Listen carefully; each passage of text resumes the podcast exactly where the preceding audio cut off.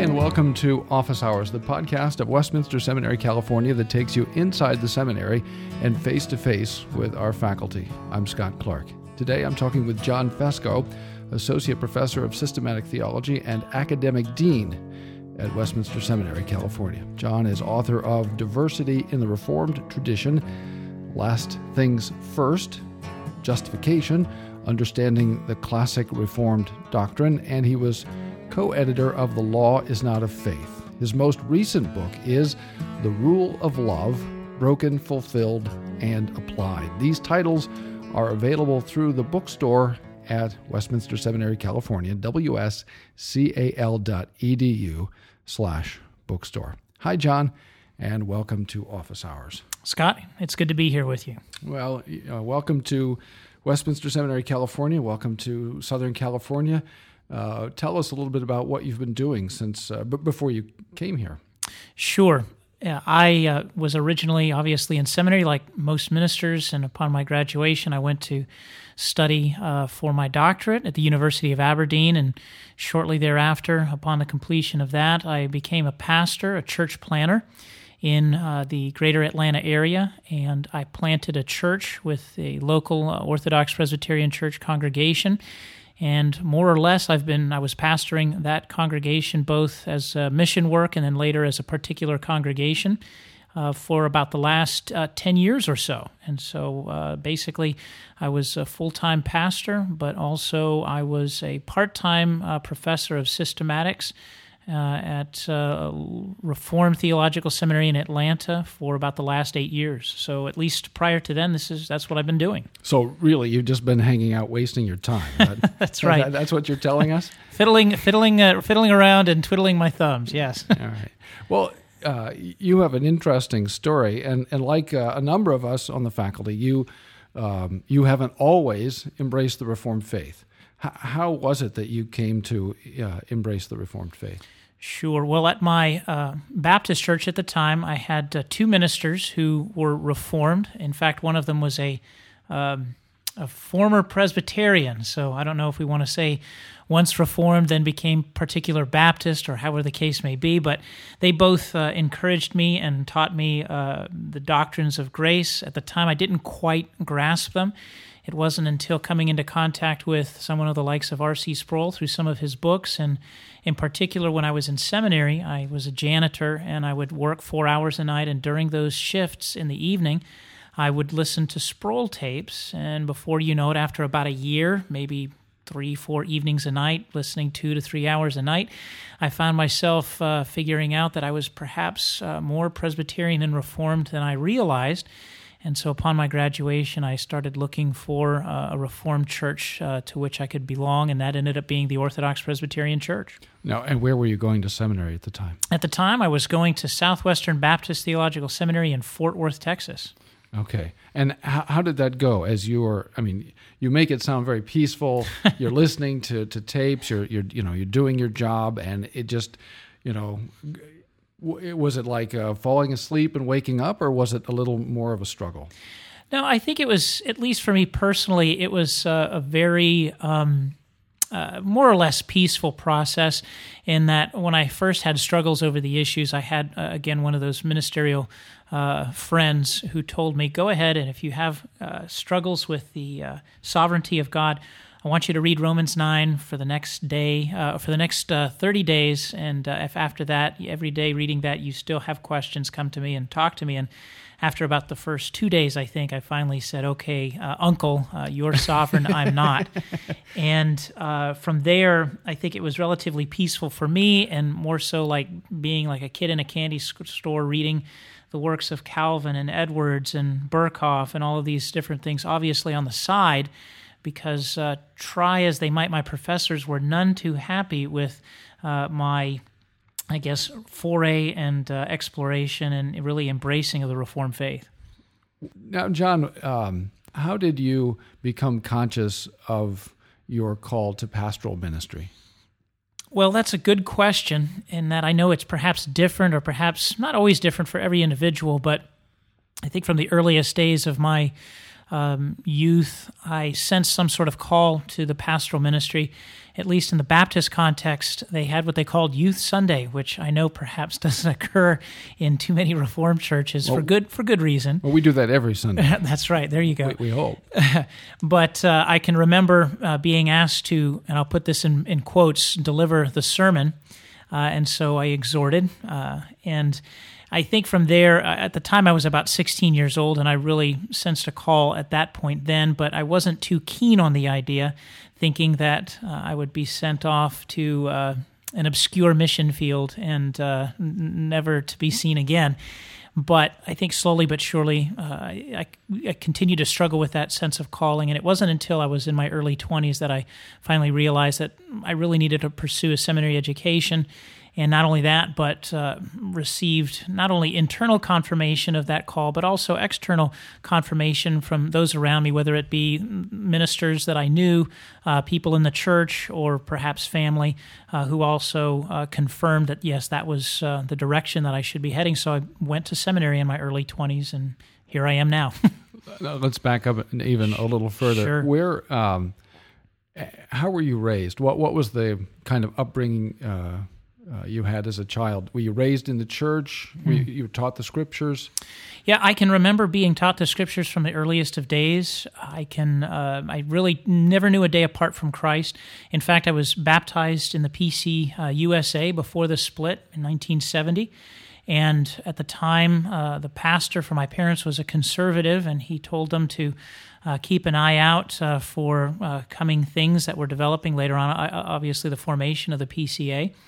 Uh, but I think uh, my parents ended up taking us to wherever there was strong preaching, uh, which didn't mean that that was always in Reformed circles. Sometimes we went to uh, EV free churches or to a Baptist church here and there. But uh, in the end, I never knew a day apart from Christ, and my parents always inculcated me in the faith. And so for that, I'm really grateful. I think, in one sense, to me, it seems like a very um, mundane uh, childhood, but the more and more that I meet people and I, you know, find other people's stories, I realize it's not really mundane at all, but it's a real blessing uh, to be raised in a in a covenant home and to be raised in the faith. So uh, that's something for which I'm really grateful. Listening to you, I'm trying to track down where you might be from geographically, but I, I can't tell from from your uh, accent. You don't, to me, you don't sound like you have one. Where where were you raised? Oh goodness, uh, all over. Um, Maybe that's why you don't seem. to Yeah, my dad at the time, and he was now at least like, as a matter of historical fact, was a IBM employee for 37 years. Oh. And what that means is that we moved around a lot, at least in the early days. And so I was born in Fort Lauderdale, Florida, lived in Augusta, Georgia for a little bit. We moved out to the West Coast. I live in three different cities in the Bay Area and the West Coast. Then we moved to Atlanta, Georgia, where I was bound and determined not to pick up a Southern accent. and my brother and I, in fact, I think we made a pact that we wouldn't. And then from there, went to school in Fort Worth, Texas, and then later Scotland. And so now I'm here back on the West Coast. So I think I have a rather accentless uh, speech. I hope. I, I don't know. well, yeah, it's hard to tell. Uh, whatever, however we speak, that's what seems normal to us. what? Um, tell us a little bit about your uh, your doctoral work you, uh, that uh, you conducted in, in Aberdeen, is that right? Yes, at the University of Aberdeen. Uh, one of the things that I had done a lot of is a lot of required reading in my seminary uh, education. I received a Master of Arts in, uh, theolog- in Theological Studies uh, from uh, Southwestern Baptist. And uh, that was a very helpful degree. It let me really learn a lot. But at the same time, I, I really wanted to get more into primary source research, which is something that a European uh, you know, graduate education lends itself towards. And so when I went to the University of Aberdeen, I met with my supervisor, and he said, Well, uh, more or less, what are your interests? And I had told him before on a previous occasion through correspondence that it was really Calvin and the doctrine of election. And so uh, he said, All right, well, let's start researching that area. I want four essays. I want an essay on Calvin's doctrine of election, the Synod of Dort on election, the Westminster Standards on election, and then, of course, a fourth essay on the rise of federal theology. And I said, All right, well, when do you want those essays? He said, Oh, about a month apart. And so I submitted them, and with each submission, I proposed a thesis topic and, a, and gave them a thesis outline. And slowly but surely, or perhaps maybe rapidly, depending on how you look at it, I had a, a thesis by about the third month uh, with uh, studying the, Lapsarian question and comparing Calvin, Dort, and Westminster on, on the issue of Lapsarianism. As you were recounting the various chapters, I was, I'm thinking, um, that, that, sounds a lot like his doctoral dissertation. so, really, within a few months, you you had the outline of what would become your doctoral work. Yes, that's that's basically it. Uh, it it's very, I don't know. I guess the only way to say it really is it's very providential the way it all worked out. So that really, by the time that I started working on the on the dissertation itself per se, it was very relatively quickly quick into my uh, studies that I had an outline, and I think a little bit before that, all I had to do was do some work on Augustine, and uh, and that I think basically ended up being more or less the overall outline of the whole thesis, and so it kind of really came together very quickly. I think what happened is I got very scared because the first day that I got there, I ran into a postgrad student who was introducing me around, and I happened to ask, Well, how long have you been here? and the person said, Oh, seven years. And I thought, Oh, my word. Yeah. I, I, can't I can't be here for seven years. So I was I wanted to make sure I was very uh, diligent to to, to work uh, hard. So well, you, you, may have set the all time record though in sketching out your dissertation within the first six months. Is it the case that uh, my recollection is that you have uh, experience at other schools besides uh, Southwestern and Aberdeen. Mm-hmm. Um, in terms of my undergrad, or I don't know. I had an idea that you went to Dallas. Oh no, no, no, never went to Dallas. Okay, you have that Dallas look about you. You're very clean cut, and I I expect to see you in a blue blazer. So. That's that's probably the IBM in me. Uh, my dad, for the longest time, I can remember he would come home wearing forty pound wingtips. Uh, a white starched uh, shirt with a crisp power tie and a dark gray suit, and that's all I knew my dad. And I remember the big shock when he came home one day and it was Casual Friday. My world was uh, turned upside down. I, I, didn't know who he was. who is this strange man coming into my house? That's right. Well, my grandfather worked for IBM for thirty uh, some years. Okay. And so, uh, I, I uh, and it you know it's funny I'd never thought about that and how that must have influenced my dad. Sure. And uh, whether that I don't think it got passed down. Here I am sitting in casual clothes. I'm sure my grandfather would be most unhappy. Um, my my dad uh, to this day refers to jeans as dungarees. Right. Yeah. So. Oh yeah, I can remember that word for sure. now, uh, tell us a, a little bit, uh, and I'm I'm curious because uh, you you come to us essentially, you know, having been, having been teaching uh, part time, mm-hmm. but really uh, engaged in full time pastoral ministry. So you, sure. So your vocation uh, continues to be that uh, of a, a minister uh, of the gospel, but now you're you're going to be teaching in a seminary full time. Mm-hmm. Uh, talk about your experience uh, in in pastoral ministry, how that affects you, how that has shaped you. Uh, and and what that does for you as you come here to teach at Westminster Seminary, California. Sure, I can remember when I was pursuing my doctoral studies that I really had a desire to teach, which ultimately was why I was pursuing that that PhD. But at the same time, as I began to study uh, the reformers in depth, I really began to see that they were all, uh, or at least a good portion of them, were both pastors and professors, uh, the likes of Calvin or Luther or Beza, you name them.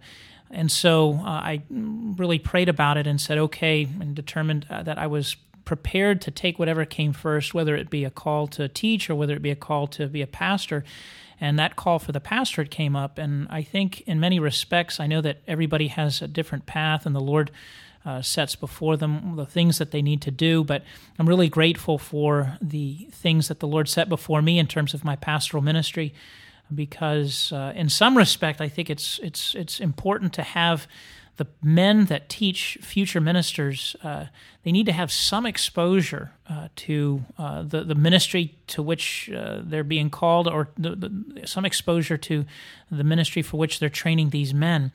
And so I think I certainly have seen a lot, at least in the 10 years that I was in the pastorate, uh, things that I often scratched my head and wondered, what in the world? Why, oh Lord, are you putting such challenging things before me? I, I can remember within the first two weeks having to deal with a matter related to someone who had been uh, suspended from the Lord's Supper and having to tell that person, no, you, you cannot take the Lord's Supper until you clear these, these matters up, and I'll be happy to help you with that. Or marital problems for people in the church. And, and I can remember asking at the time my former intern supervisor, uh, pastor, an OP pastor there in the Atlanta area, asking him advice. And one of the things I regularly would hear from him is, Boy, in my 35 years of ministry, I've never encountered a situation like this.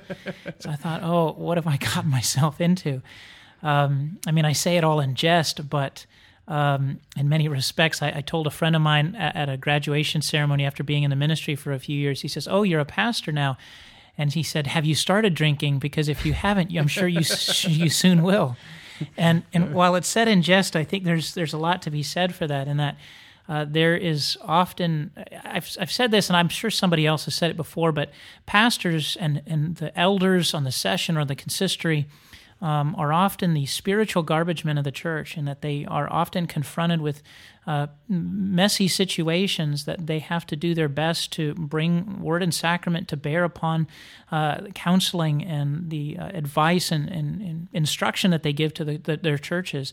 And I think that over the years, those circumstances and situations, I, I hope, are uh, applied theology that I can bring to the classroom to, to help these men that are preparing for the ministry uh, to uh, understand what demands they'll have upon them and to understand how best to apply the word. And, and hopefully that can be in some way helpful to them. There are two kinds of elders in my experience those who have been to a consistory meeting and those who haven't. and and uh, the first right. time you, or a session meeting, the first time uh, an elder comes to a, a session meeting, uh, I've often thought we need a sort of debriefing right. uh, process for the for first time elders because they they always get the same look in their eyes. Uh, yeah. I. I, I had no idea that, right. what you people are dealing with. Why did you elect me to this? Right. Um, oh, now, on a more in a more serious vein, uh, mm-hmm. as you you entered into the pastorate uh, as either as you were finishing or after you had finished uh, a good deal of study. You, you know, uh, you had the time in seminary and then the time doing your, your doctoral work. Mm-hmm. How did your research into the history and theology of the Reformed churches, how did that uh, color, affect, influence the way you conducted your pastoral ministry? Mm.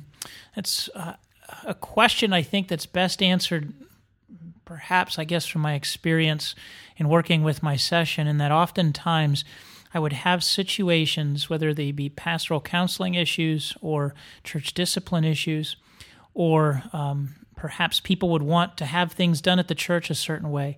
And I was ever grateful uh, for the biblical polity that we see in the scriptures, the whole idea that you have either the session or the consistory. And the idea is, is that the pastor is not the only person that is responsible there, and that I was able and was able to rule uh, the church with the elders uh, as a as a group, as a as a session. So, in other words, I was not the lone person there holding the bag, so to speak, but that I could go to these men who had uh, shepherded uh, people of the of, of the church uh, for many years and ask them their advice, ask them their counsel, so that uh, I really, uh, especially coming from a Baptist context, where it's large in part it's the pastor who who runs things uh, it was very refreshing for me to be able to to to get up next to some of these men and to work out some of these issues, to pick their minds, to pray with them, and to uh, to counsel them. But another thing I think that was ultimately crucial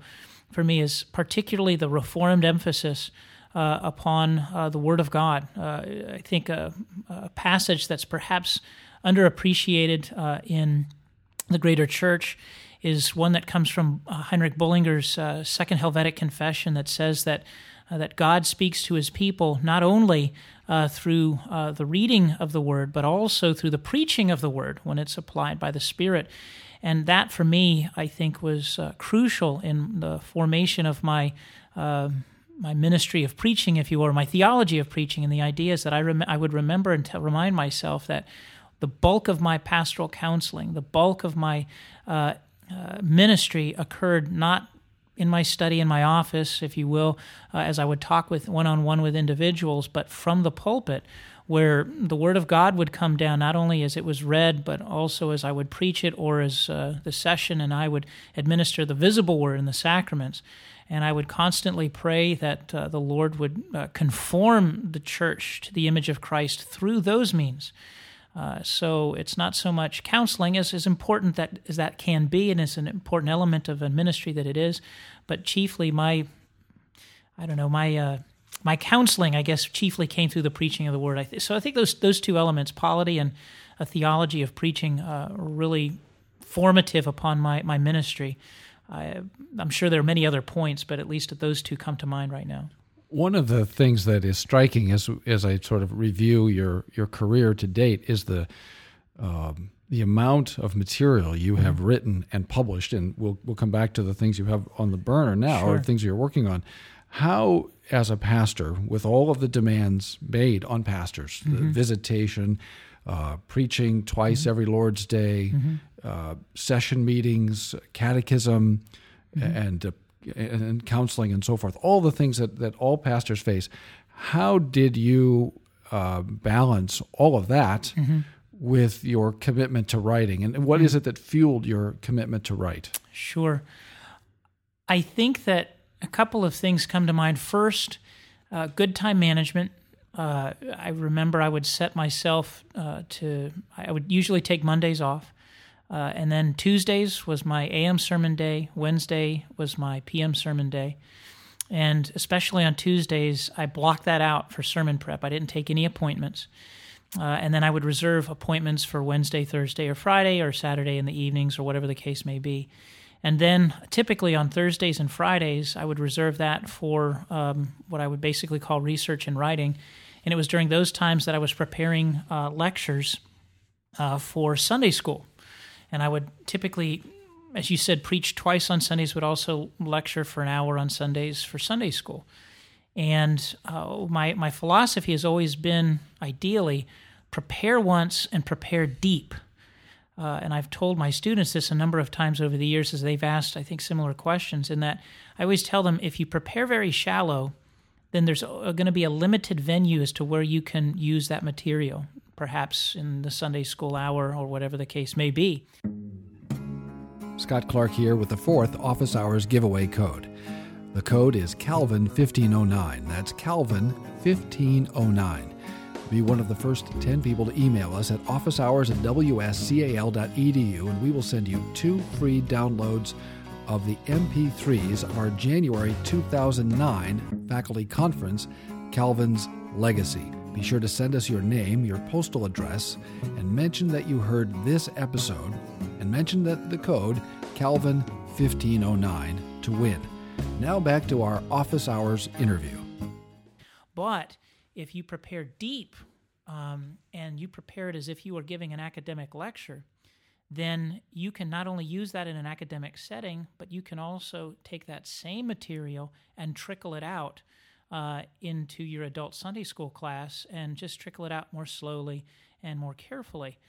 And so uh, often was the case, like for example, with my Genesis book, that book was, I researched it for uh, about a year or so as I was doing that research. And then uh, that was nine months worth of Sunday school material. But as I wrote those chapters, that was also grist for seminary lectures in the classroom, but that was also the material for the book that I wrote. And then when it came time to preach, as I was preaching in the evening through Genesis, uh, the first uh, three chapters, I think I preached about maybe a dozen sermons, for which I never cracked a book on those uh, because I had already done research on it. And I would sit down and in 40 minutes or 45 minutes write out a sermon because I had studied all of the material on it already. And so uh, I guess maybe the theory is is try to take one stone and kill as many birds with it as you can. Although that's such a violent image, I'm sure there's something else that can be found. Uh, but uh, yeah, you're, you're, definitely a multitasker, and, sure. and something tells me the folks at uh, is it Lewiston, New York, the folks in, at IBM, wherever they are. Uh, they would be happy with you. you so, yeah, yeah the, the I can see the, there's a thread developing here. the, the IBM approach to uh, sure. to teaching and, and theology. Um, although uh, all this, despite all this talk of IBM, you mm-hmm. are a Macintosh man. I understand. That's right. Yes, so. I I, uh, I won't go to making bricks without straw again. Back on my PC. Sorry to all those PC users out there, and I'm sure that the PCs are fine machines, but for me, I love my Mac. So, and yeah. and if your dad is listening, Oh, he's uh, uh, yeah. He I remember he asked. I told him one time. I said I wanted to get one, and he he cried out, uh, "What are you kidding? you want me to lose my job?" Uh, which back then was a distinct possibility. Yeah. Uh, so yeah, but now I think he just he kind of grumbles as his PC is booting up, and I said, "Hey, Dad, what you doing over there?" And I said, "Mine's already booted up. It's it's been ready for the last uh, thirty seconds already. What you doing?" He says, "Be quiet." It's a little bit like driving a Subaru uh, into a parking lot in Detroit. Maybe right. maybe not the smartest thing you, you, you could do. right. One of the controversies that the Reformed churches have faced in um, uh, the last 10, 15 years, and in some probably really over the last 30 years, sure. is the justification controversy. Mm-hmm. And so you waded right into that with mm-hmm. a, a, fairly su- uh, substantial book mm-hmm. on justification. Mm-hmm. Uh, talk a little bit about that, what it is that, that motivated you, and, and what approach you took as you dealt with that issue. Sure. I think that. Um, one of the things that at least has marked my pastoral ministry in the past was the sense of obligation that as a, a pastor in the church that wherever there was a fire i had an obligation to uh, help my congregation uh, understand the issues and then show them the truth. And so i did that on a number of controversies but especially as you said with the issue of justification by faith alone because as the reformers or as we hopefully have continued to say uh, would be that at the, at the center of the gospel is the doctrine of justification by faith alone. And so I looked into those issues at first, just meaning to do a little bit of research here and there. And the more I researched, uh, the more I wrote, because in writing, that often helps me personally just in clarifying my own thoughts. And I don't like having things without references because if I need to go back and backtrack things, so I put in footnotes. And, and so, in that respect, I think that writing has just become a, a part of who I am. Um, I owe that in part uh, to my Baptist education, and that the degree that I sat for had um, a requirement that you had to write a 20 to 25 page research paper for every single class that you took. And so that meant by the end of my seminary education, I'd written some 20 research papers. And that helped me because it helped me get into a regular habit of writing, and that I think has continued. And so I carried that on into my justification research, and I, I particularly wanted to show not only how justification works in terms of the order of salvation, the Ordo Salutis, but also how it's tied into redemptive history. Uh, I think that some people think that biblical and systematic theology are antithetical and can't be harmonized, but uh, the way I see it, and I know that many others do, especially here at the seminaries, that no, they're not at all antithetical. Uh, they're found together in the scriptures. And so it's just merely a question of uh, doing our best to echo what we see there in the scriptures as we as we do our theology and as we explain the scriptures. And so that that's really what I wanted to do, but also with a view to the challenges, whether it's from the federal vision or from the uh, new perspective on Paul, uh, engaging uh, those uh, those ideas and the theologians that stand behind them. Uh, to show that no, no, the Reformed confessions have it right. That we, you know, the justification by faith alone the reception of the imputed righteousness of Christ, his active obedience, his passive obedience, the forgiveness of sins, that that is the gospel of Jesus Christ, and that's what Paul taught. That's what the scriptures teach. So that, that I think is a very kind of maybe a shotgun blast answer to that question. No, that's good. Now, uh, having now that you've said all this, you're not one of those uh, Lutherans. Um, you, you know, if you're going to be strong, some people think that if you're strong on justification by grace alone, through faith alone, in Christ alone, you must necessarily be weak on the doctrine of sanctification. Right. Uh, and and so this leads me to to your your uh, most recent book, uh, mm-hmm. Rule of Love: Broken, mm-hmm. Fulfilled, and Applied. Mm-hmm. How does this volume relate to the previous volume on justification? Right. Uh, one of the things that I found so often, in at least in my pastoral ministry, was the idea that I think many in the Reformed Church understand justification by faith alone, but they're they're unsure as to how to connect that to the Christian life. They're unsure as to how to connect that to the doctrine of sanctification. And so, as I was doing a sermon series through the book of Exodus, naturally you come upon the Ten Commandments. And so I really wanted them to see uh, the people in the in the congregation really the importance of the law, uh, not only in its uh, primarily its a second use in terms of our conviction of sin, but also in its third use uh, in terms of the guide for the Christian life. Uh, but more, most importantly, I wanted them to see that there is no third use of the law apart from Christ. I think so often I've even in reform circles and even in my own denomination I've heard people in the name or ministers in the name of the third use of the law preach messages that made little to no if any reference to Christ. And I just thought that no we we can't ever set Christ aside that that's not an option for us. And so it's one thing to say, I believe in the third use of the law. It's another thing to say, I believe in the third use of the law properly understood and, and you know, properly with a Christ centered focus. And so I think in that respect, I'm, I'm, for my church especially, I was desperately concerned about the doctrine of sanctification because um, for that, I, I saw so many people embrace the gospel in terms of their justification and then very quickly turn to a very legalistic uh, or moralistic understanding of the doctrine of sanctification. And uh, I wanted to disabuse them of those ideas and to show them the rich of the depths of, of what the scriptures teach in that respect. Uh, as, as, as, a footnote to that, uh, I've got not only that, but i am working on a manuscript now that is more or less the rough draft is finished on the doctrine of sanctification and the means of grace. It's a shorter one, uh, but uh, hopefully uh, what uh, the rule of love in that book lacks in terms of its academic depth, this other manuscript will hopefully scratch that itch, if that's what I would want to say about that. sure.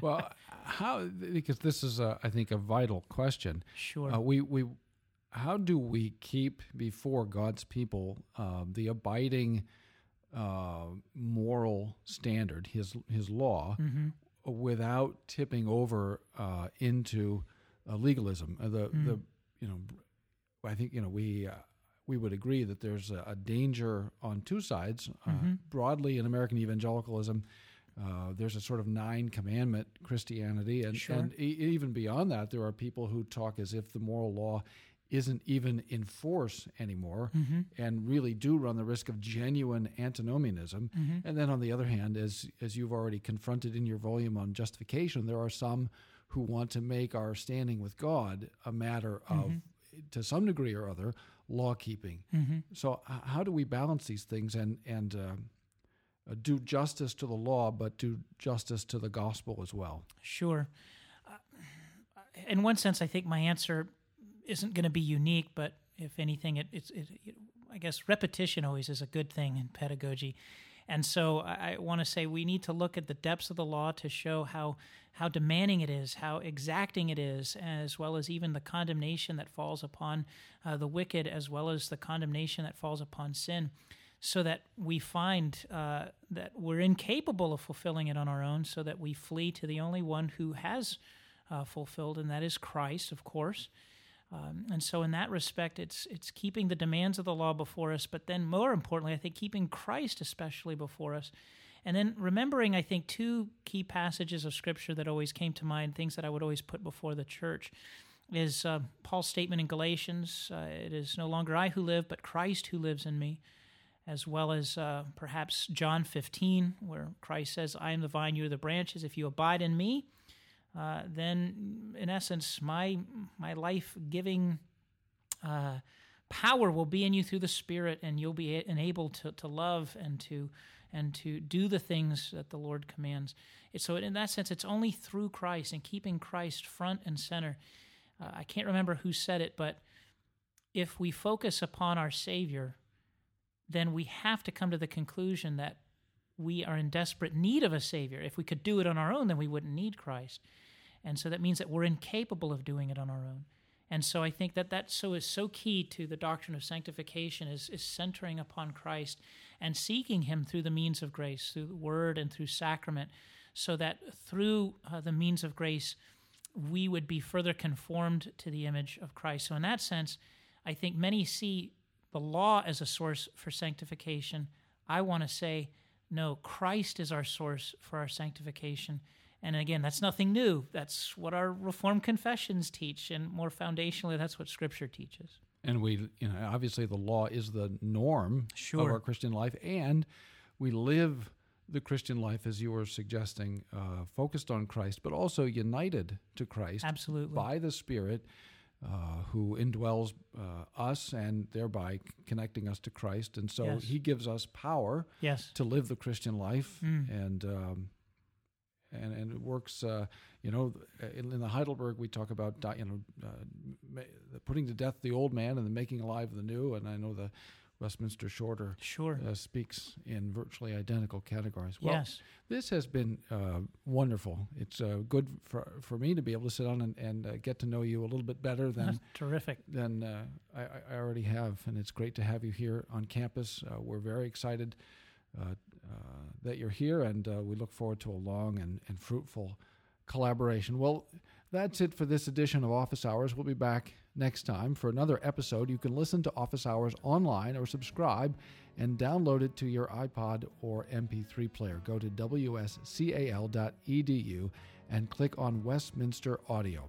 For more information about this message or about Westminster Seminary, California, please visit us online at wscal.edu or call us at 888 480 8474. That's online at wscal.edu or call us at 888 480 8474. Copyright 2009, Westminster Seminary, California, all rights reserved. You are permitted to reproduce and distribute this material in any format provided that you do not alter the wording in any way and that you do not charge a fee beyond the cost of reproduction. For web posting, a link to our website is preferred.